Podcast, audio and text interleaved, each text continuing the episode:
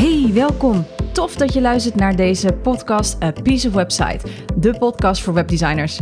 En in deze podcast neem ik je wekelijks mee in de wereld van websites, het runnen van een webdesignbedrijf, ondernemen, omgaan met klanten, processen optimaliseren en nog veel meer. Mijn missie is om ervoor te zorgen dat jij als webdesigner je skills en kennis blijft ontwikkelen, zodat jij je klanten nog beter kunt helpen en je processen a piece of cake worden. Ik ben je host Cheryl Borslijn, strategisch webdesigner en mentor voor webdesigners. En dit is A Piece of Website, de podcast.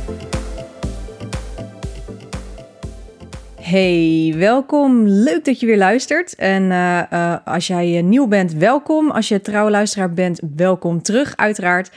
En uh, ja, vandaag wil ik je een paar design tips uh, gaan meegeven. Als jij webdesigner bent, dan is deze podcast uh, uitermate geschikt voor jou.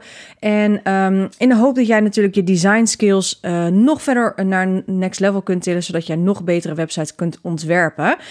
Nou klinkt het heel cheesy, dat next level en volgend level, bla bla, als ik het zo zeg. Maar toch kunnen deze tips wel helpen om nog betere websites te ontwerpen. En het mooiste van deze tips is dat je eigenlijk niet eens nog kennis hoeft te hebben van de website zelf. Maar als je deze tips toepast, dan uh, zul je merken dat het echt, echt een stuk beter gaat worden aan zich. Design wordt namelijk nog wel eens onderschat. En uiteraard moet een website er niet alleen mooi uitzien, maar voornamelijk ook gebruiksvriendelijk. Alleen de eerste indruk die we hebben op een website, die bepaalt vaak of we ja, verder gaan kijken of niet. Um, dus als wij het design mooi vinden en we snappen wat onze next step is op de site, dan zullen we ook dieper die website ingaan.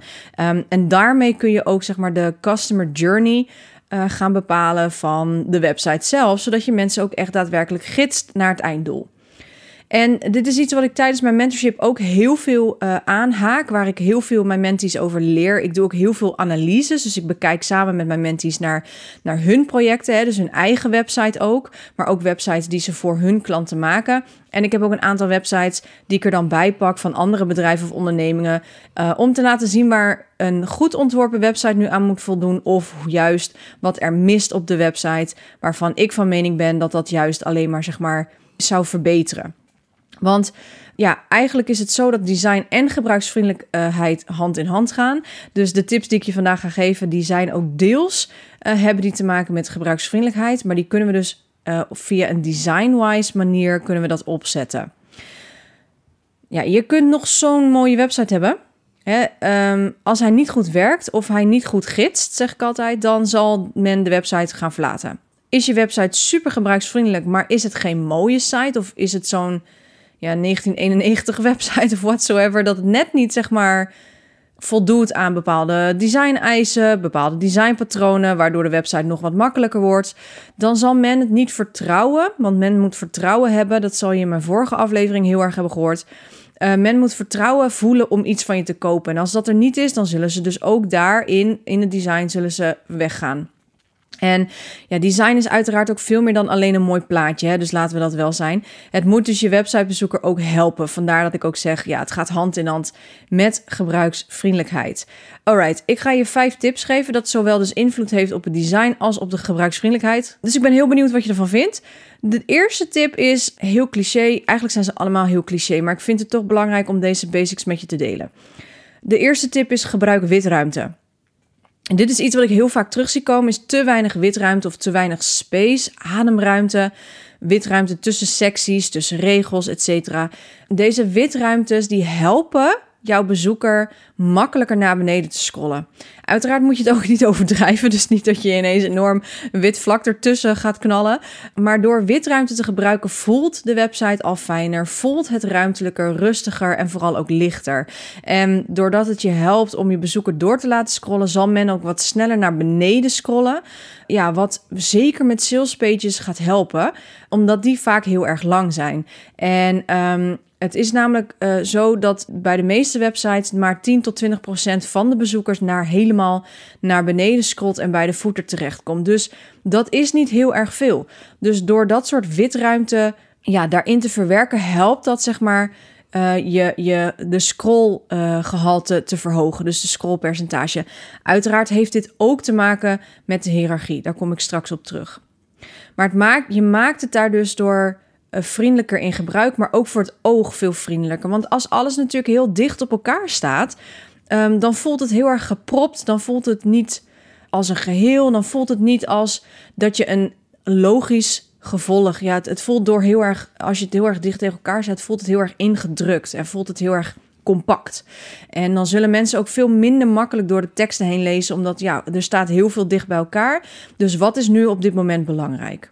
Dus vandaar dat de witruimte een hele goede is voor je designs om daar meer gebruik van te maken. En ook consistent.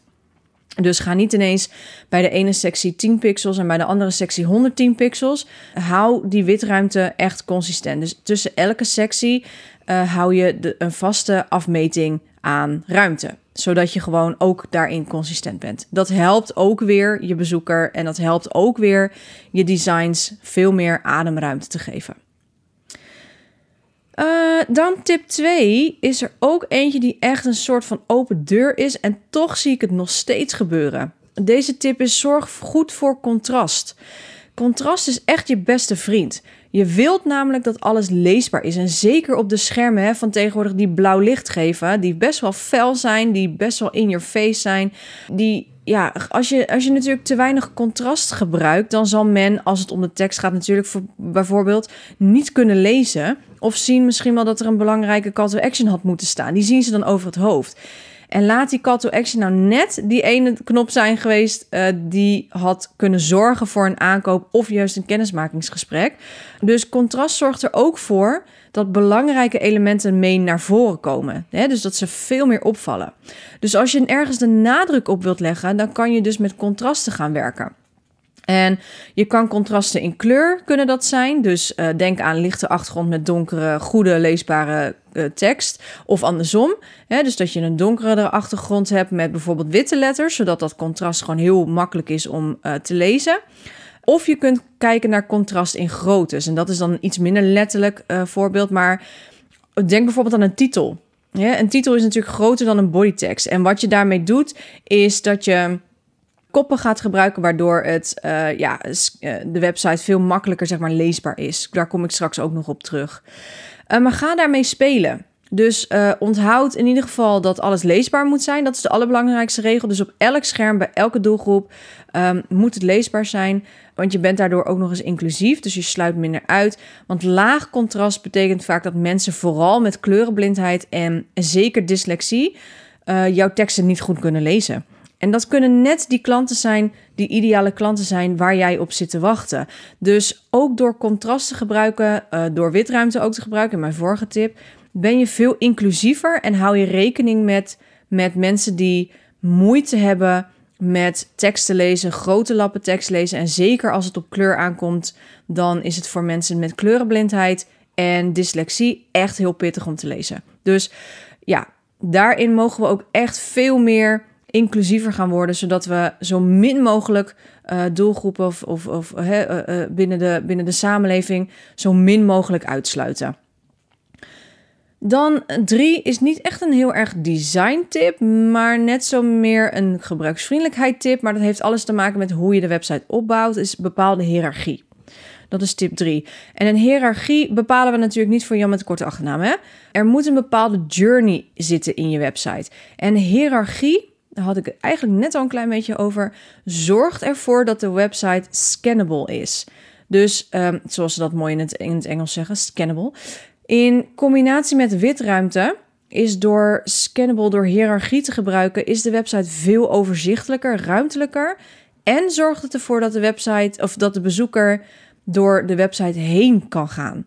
Dus denk aan maak gebruik van koppen. Uh, maak gebruik van secties. Dus um, de ene keer doe je een grijze achtergrond of een, donker, een kleur, gekleurde achtergrond met dus contrast, met een goed contrast, zodat je patroon kan breken. En um, dat zorgt ervoor dat de website dus goed scanbaar is, waardoor mensen ook weer veel makkelijker door de website heen gaan, omdat ze op zoek zijn naar de informatie die bij hun past. Dus door middel van uh, lettertype groottes, door uh, verschillende contrasten te gebruiken, door uh, een journey, customer journey te bepalen voor je website, zorg je er dus voor dat je designs veel beter uitkomen. Dus dat het ook een logische opbouw is, een hiërarchische opbouw, waardoor het gewoon echt lekker aanvoelt. Het leest daardoor makkelijk. Het ziet er daardoor ook meteen beter uit. Want mensen snappen nu waar uh, heen wordt gegaan. Want design is niet alleen maar hoe het eruit ziet, maar ook wat het doet. Dat is een hele mooie quote van Steve Jobs. Um, daar ben ik het absoluut mee eens. Anders zou ik hem hier natuurlijk niet ingooien. Maar hiërarchie is dus niet zozeer design van hoe het eruit ziet, maar design is ook wat het doet voor je bezoeker. Dus ook daarin mogen we design-wise zeker meer rekening mee gaan houden. Dan, uh, waar was ik? Tip nummer 4 alweer. Ronde of rechte hoeken. Dit is een hele interessante. Uh, de regel in designland, even tussen aanhalingstekens, geldt dat hoe ronder iets is, hoe vriendelijker. Hè? Je kijkt maar eens naar Sesamstraat. De, de poppetjes die ze hebben, die zijn er allemaal rond.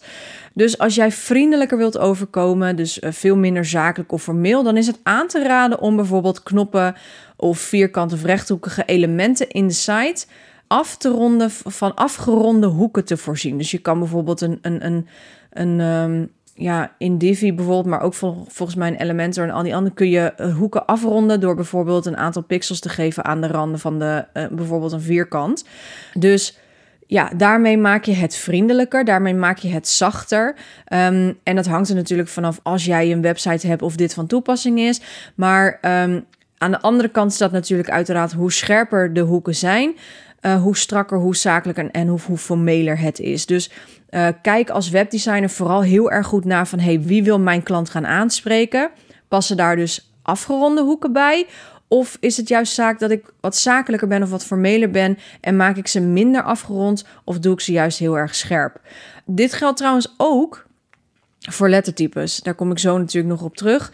Um, maar uh, er zijn zeg maar lettertypes die een ronding hebben, uh, waardoor ze wat vriendelijker. Denk aan Arial Bold, uh, of uh, Rounded bedoel ik dan. Museo Sans. Uh, Lato is ook redelijk rond.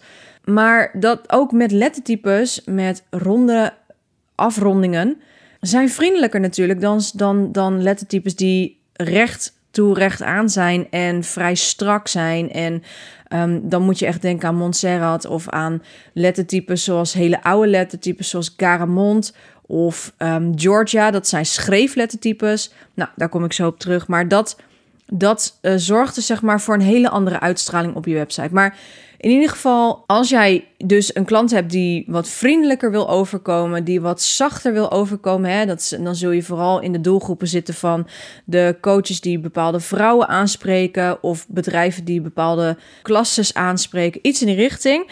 Dan zul je merken dat je vaak geneigd bent om wat meer ronde hoeken te gebruiken, dus afgeronde hoeken, dan dat je echt zakelijk scherpere hoeken gaat gebruiken. En de scherpere hoeken zit veel meer in de corporate wereld, um, die daar weer natuurlijk een niche in heeft. Um, dus dat zijn zeker dingen om goed te overwegen van hey, wat ga ik gebruiken hier? Waarom gebruik ik het? En um, wat doet dat met mijn ontwerp? Dan als laatste, ik had hem eigenlijk al een klein beetje genoemd, maar de laatste tip die ik je wil meegeven um, is kies de juiste lettertypes. Uh, lettertypes kunnen echt wel een website maken of breken. Of nou ja, het is een beetje overdreven wat ik zeg, maar uh, de eerste regel geldt altijd wel voor lettertypes. Het moet leesbaar zijn op welk format dan ook. Maar lettertypes, wat ik net al een klein beetje dus aangaf, kunnen dus heel vriendelijk zijn, of juist heel strak, modern of zakelijk, of juist heel sierlijk. Lettertypes kunnen een bepaald gevoel oproepen. Dus um, ik neem even een voorbeeld. Kijk maar eens naar het merk zoals Swarovski en vergelijk dat eens met een HEMA. Uh, Swarovski heeft natuurlijk een vrij sierlijk en een vrij oud. Hè? Dus dan zie je aan dat um, uh, aan de oud lettertype zeg ik altijd, er zit een schreefje aan. Dus dat was vroeger was dat zeg maar, noemden ze dat, ja nu nog steeds, maar dat noemen ze een schreeflettertype. Dus er zitten van die haakjes aan de, aan de uiteindes van de letters. Ondertussen heeft Swarovski volgens mij wel hun logo um, in de meantime veranderd. Dus ik weet niet meer precies hoe die er helemaal uitziet. Maar in ieder geval, Swarovski is natuurlijk een luxe merk. En Hema is dat natuurlijk helemaal niet. Hema probeert natuurlijk de prijzen zo laag mogelijk te houden. En het zou dan ook niet kloppen, voor je gevoel ook niet. En voor je interpretatie van het merk, als dat natuurlijk, als Hema ineens een Swarovski uitstraling krijgt en de Swarovski ineens een Hema uitstraling krijgt. Dat klopt natuurlijk ook niet met ja, de, de, de, de producten die je kan verwachten. Omdat Swarovski natuurlijk echt een een diamant, juwelen, duur, duur merk is. En het lettertype maakt dus dat je herkent dat het een duur merk is. Of dat het in ieder geval een luxe product is. Laat ik het daarop houden. Hoeft niet per se altijd duur te zijn, maar wel dat het een luxe product is. En de HEMA is dat natuurlijk niet. HEMA probeert natuurlijk de prijsjes klein te houden. Die kijkt ook veel meer naar hoe ze binnen Nederland um, hun producten zo goedkoop mogelijk kunnen houden, zonder dat het wel afbreuk doet aan de kwaliteit. Maar zij staan wel voor goedkopere producten. Ja, zij hebben natuurlijk een hele andere uitstraling. En je ziet het ook, want HEMA gebruikt vier blokletters, die speciaal natuurlijk voor hun zijn ontworpen. Maar dat is natuurlijk helemaal niet sierlijk. Wat wel zo is met HEMA, is dat zij vrij rond lettertypen gebruiken. Dus de M, de E's en de A, ja, dat zijn vrij ronde, afgeronde letters. Dus daarmee kun je ook zien dat ze wat vriendelijker over wil komen. Waar Swarovski natuurlijk veel zakelijker en veel meer luxueuzer wil gaan overkomen. Dus zelfs met lettertypes, met lettertypes kiezen, doe je zeg maar iets met je design. En dat heeft ook met kleur, is dat net zo. Maar uh, lettertypes hebben echt echt een bepaalde psychologie, net als kleur. En lettertypes hebben, kunnen een heel bepaald sfeerbeeld gaan brengen in een website. Dus ook hierin is het heel goed dat je goed gaat kijken van... hey, wat voor soort gevoel moet deze website uitstralen? Moet het juist, is het voor een zakelijkere doelgroep? Hè? Is het corporate bijvoorbeeld? Of moet ik het juist hebben voor vrouwen die in scheiding liggen? Of misschien moet je denken aan een onderneming die bijvoorbeeld met rouwverwerking werkt. Ja, dan ga je geen strakke, overdreven formele lettertypes gebruiken. Daar moet je empathie natuurlijk showen. Dus dan is het heel raar dat jij heel strak lettertype gaat gebruiken, met scherpe randen gaat werken. En ehm, dan mis je natuurlijk die hele boodschap van: hey, ik, ik weet waar je doorheen gaat, ik wil je heel graag helpen. Dus ook daarmee, als je gaat ontwerpen, denk goed na over welk gevoel je wilt aanspreken en check daar ook even bij of je de juiste lettertypes daarbij kunt vinden. En ja, weet je, let op hè, ook met sierlijke lettertypes, want sierlijke lettertypes zien we natuurlijk heel erg terug in de vooral in de meestal in wat luxe brands ook wel. Als je denkt aan, nou ja, ehm, wat is daar een mooi voorbeeld van? Nou, weet ik even niet zo snel uit mijn hoofd, maar je kan met sierlijke lettertypes kun je een veel vrouwelijker gevoel of een veel meer. Ik zou dan in ieder geval denken aan een, aan een niche met bijvoorbeeld die in de danswereld zit, of een niche die in de bloemenwereld zit. Daar zie je vaak wat, wat, wat sierlijkere lettertypes. Maar let erop dat als jij dit gaat gebruiken voor jouw uh, klanten, dus voor je websites die je gaat ontwerpen, dat het altijd, hoe sierlijk het lettertype ook is, het moet leesbaar zijn. In grote en in kleine tekst. Als dat niet zo is, kun je hem beter niet gebruiken. Want Ehm, waar we natuurlijk met drukwerk best wel kunnen uitpakken, is dat met een website niet zo. Daar moet het echt puur gaan op de gebruiksvriendelijkheid. Dus check even of er misschien een vervanging is um, die een beetje matcht, maar daardoor wel uh, leesbaarder blijft. En um, let dus ook hierop dat als je kiest voor een vrij sierlijk lettertype en ook schreeflettertypes trouwens, dat je daarmee ook weer mensen uitsluit. Dus sierlijke lettertypes zijn zeg maar voor mensen die moeite hebben met dat soort letters, zoals mensen met dyslexie. Dat je die uitsluit, omdat mensen daar moeite mee hebben en er dus veel langer over doen om het te lezen. En vaak hebben we daar gewoon het geduld niet voor. We, je moet je beseffen dat mensen in welke categorie van de mensen, welke label de mens dan ook op dat moment heeft. We, je moet er altijd van uitgaan dat mensen in de haast of even snel of uh, na een lange dag werken of tijdens even een pauzetje van vijf minuten, dat ze dan een website gaan bekijken. Dus ze zijn niet, het is niet zo dat wij ergens voor gaan zitten als mens, zo van, nou, nou ga ik eens even een website bekijken. Nee, uh, ik heb laatst toevallig, uh, ik ben bezig om mijn huis op te knappen.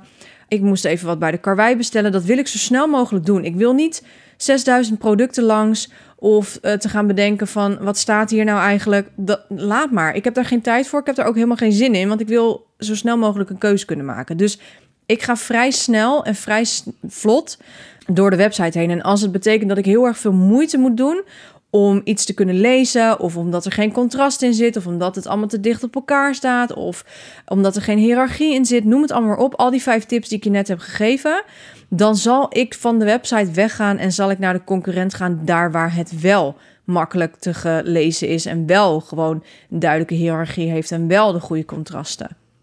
Dus dat is echt iets waar je echt echt rekening mee mag houden. Want dat zouden echt wel mensen kunnen zijn. Mensen met dyslexie betekent niet dat ze niet onder je ideale klant vallen. Die hebben toevallig dyslexie, hebben toevallig moeite met lezen, maar die kunnen wel degelijk uh, jouw ideale klant zijn. Dus daar mogen we veel meer um, op gaan letten. Nou, en weet je, misschien heb je deze tips al eens voorbij horen komen. Ik zal ze nog heel snel opnoemen. Tip nummer 1 is dus gebruik veel, nou ja, niet veel, maar gebruik uh, een redelijk amount of uh, witruimte. Um, dus zorg ervoor dat mensen makkelijk kunnen scrollen. Tip 2 was zorg dus voor goed contrast. Dus zorg dat je verschillende kleuren, dat daar een goed contrast in is, zodat het leesbaar blijft en dat het zichtbaar is dat, er, um, dat je ergens de nadruk op wilt leggen bijvoorbeeld. Tip 3 was bepaal een hiërarchie. Dus logica, uh, overzichtelijk, maak het scannable, zorg voor patroondoorbrekingen, noem het allemaal op. Uh, nummer 4 was gebruik, maak een keuze in of je ronde of rechte hoeken gebruikt. Rond is vriendelijk, recht is wat zakelijker en formeler. En als laatste, tip 5 is kies de juiste lettertypes. Dus, nou ja, nogmaals, misschien heb je deze tips al eens voorbij horen komen, misschien ook niet. Dan is dit uh, hopelijk voor jou um, een primeurtje en, en um, uh, helpt het je straks verder in de groei van jouw webdesignbedrijf. Maar uh, mocht je dit al wel kennen, weet je, deze basics helpen je wel echt je website ontwerpen te verbeteren. En je hoeft nog niet eens mega veel skills te hebben. Dit zijn dingen die je voor jezelf kunt aanleren. De rest komt later. Dus het gaat er vooral om dat we het fijner gaan maken voor onze websitebezoekers. Want die willen we met onze ontwerpen nog wel eens vergeten. En dat komt eigenlijk ook een beetje. Ik ga nu heel even een zijtak nemen. Maar dat komt natuurlijk ook. Ja, we krijgen ontzettend veel input als het goed is van onze klanten, hè, dus van onze opdrachtgevers. En wat we vaak, of wat ik vaak zie, uh, en hoor, is dat zij zichzelf te veel in de spotlight zetten. Dus hoe zij zouden bedenken uh, of hoe ze die website zouden bezoeken. Maar dat moet niet het uitgangspunt zijn. Je moet de doelgroep van je klant in, in acht nemen, in je achterhoofd nemen en denken van hé, hey, maar hoe zou die persoon die bij die doelgroep hoort, uh, hoe zou die de, mijn website bezoeken? En wat wil die daar hij of zij zien? Um, en wat betekent dat met het contrast? En wat betekent dat met het witruimte? En wat betekent dat met de hiërarchie? En wat betekent dat met de lettertypes? Dus dat zijn allemaal punten die je in je hoofd moet houden. Dus dat je niet je klant in de spotlight moet zetten op je website, maar de doelgroep van die klant. Want daar ga je de website voor maken. Want de doelgroep, die moet uiteindelijk natuurlijk de website gaan gebruiken. En als die het niet kunt gebruiken, dan zal die website ongeacht wat je klant zou uh, bedacht hebben, zal niet gaan werken. Dus dat is um, even een hele strenge, strenge side note. ja, met deze punten zorg je hoe dan ook in ieder geval voor een solide basis voor jezelf. En zorg je ervoor dat je website naast overzichtelijk en scannable blijft, dus ook gebruiksvriendelijk blijft.